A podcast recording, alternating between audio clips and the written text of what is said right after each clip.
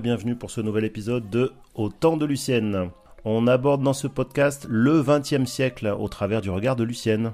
Lucienne est née en 1922 et nous raconte sa vie de petite fille dans les années 20, d'adolescente dans les années 30, sa vie pendant la Deuxième Guerre mondiale, sa carrière pendant les 30 glorieuses, sa retraite depuis les années 80 et jusqu'à maintenant. Nous parlerons ensemble de culture, d'histoire, de société, de tranches de vie et même de technologie. Beaucoup de choses à raconter donc. C'est parti pour ce nouvel épisode.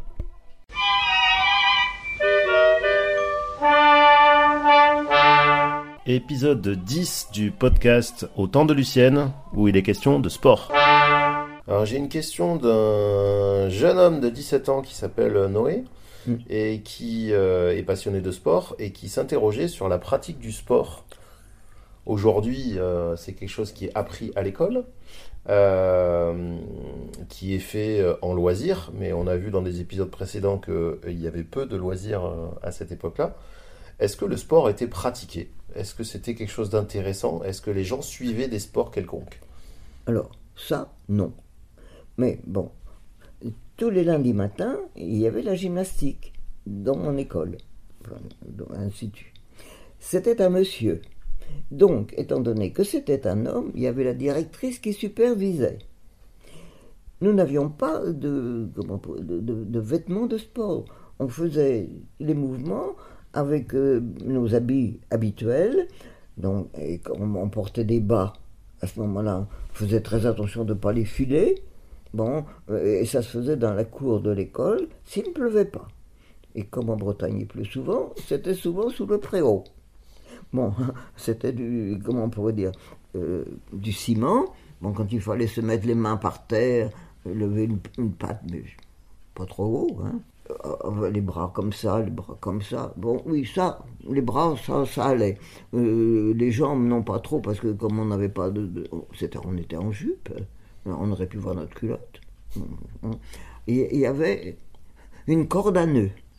Ah, alors cette corde à nœud, j'ai jamais pu monter plus du premier.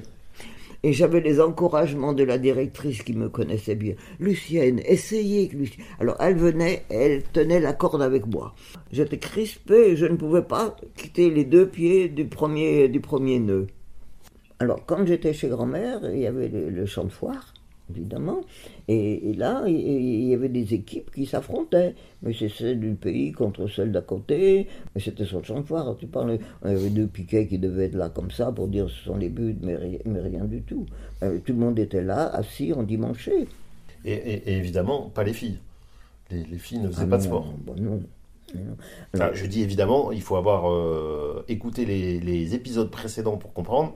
Euh, puisque euh, lors d'un épisode, on avait vu la, position particulière des femmes à cette époque-là. Donc euh, avec peu de loisirs, voire pas du tout, et, surtout pas seul et surtout pas en public. Voilà. Il fallait être réservé.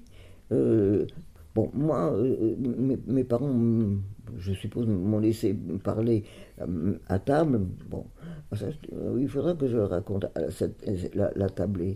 Quand on était là-bas à la pâtisserie. Dans l'arrière-salle, qui était très grande, il y avait une table ronde. Bon, alors, table ronde, bon, j'ai commencé par moi qui était à, un endroit, à droite mon père, à gauche ma mère. Bon. Alors, à la droite de mon père, il y avait la première vendeuse. Et ça descendait le, rang jusqu'au premier, euh, au, chef pâtissier en bas, qui, euh, dans le sous-sol. Et là, ça descendait encore en dernier, jusqu'au dernier Grouillot qui, qui est arrivé, qui se trouvait aux côtés de ma sœur, qui elle-même est aux côtés de ma mère. Ok. Une très grande tablée. Et après, par derrière, dans la cuisine, là, il y avait la cuisinière en coiffe. Et qui mangeait avec celle qui faisait, comme je te l'ai dit l'autre jour, l'argenterie.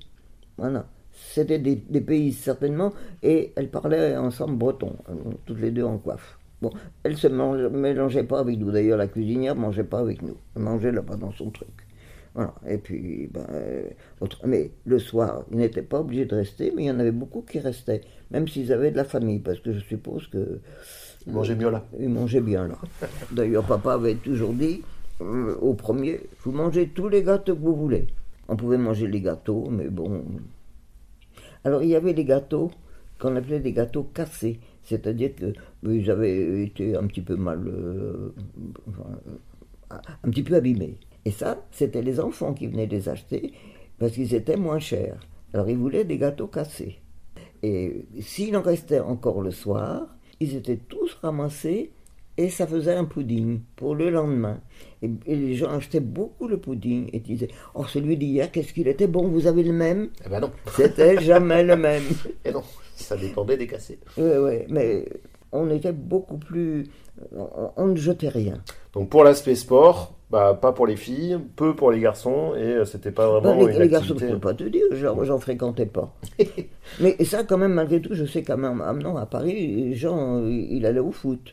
Lorsque je suis allé au, Maroc euh, en, en, 38, bon, ma soeur m'avait dit Ah, t'as un petit ami? Ben non, je n'avais pas de petit ami et tout. Puis un jour, je lui dit Ah, quand même, euh, euh, j'aimerais bien envoyer une carte.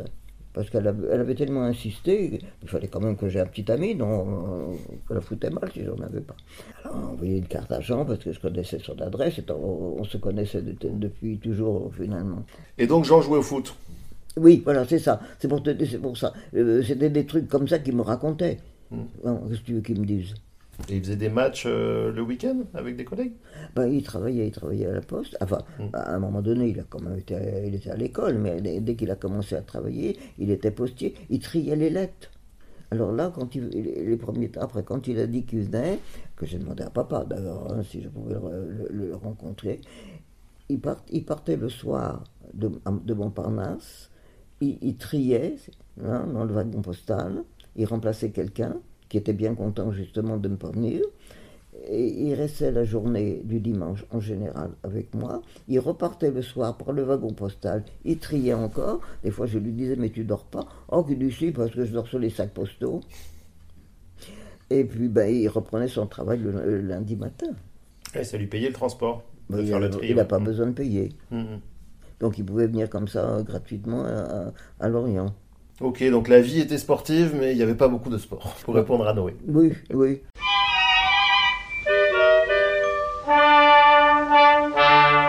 Et merci d'avoir suivi ce nouvel épisode du podcast Au temps de Lucienne, le podcast qui vous raconte le XXe siècle vu par un de ses passagers. N'hésitez pas à vous abonner pour ne pas rater les prochains épisodes. À bientôt, merci. Soir, bonjour.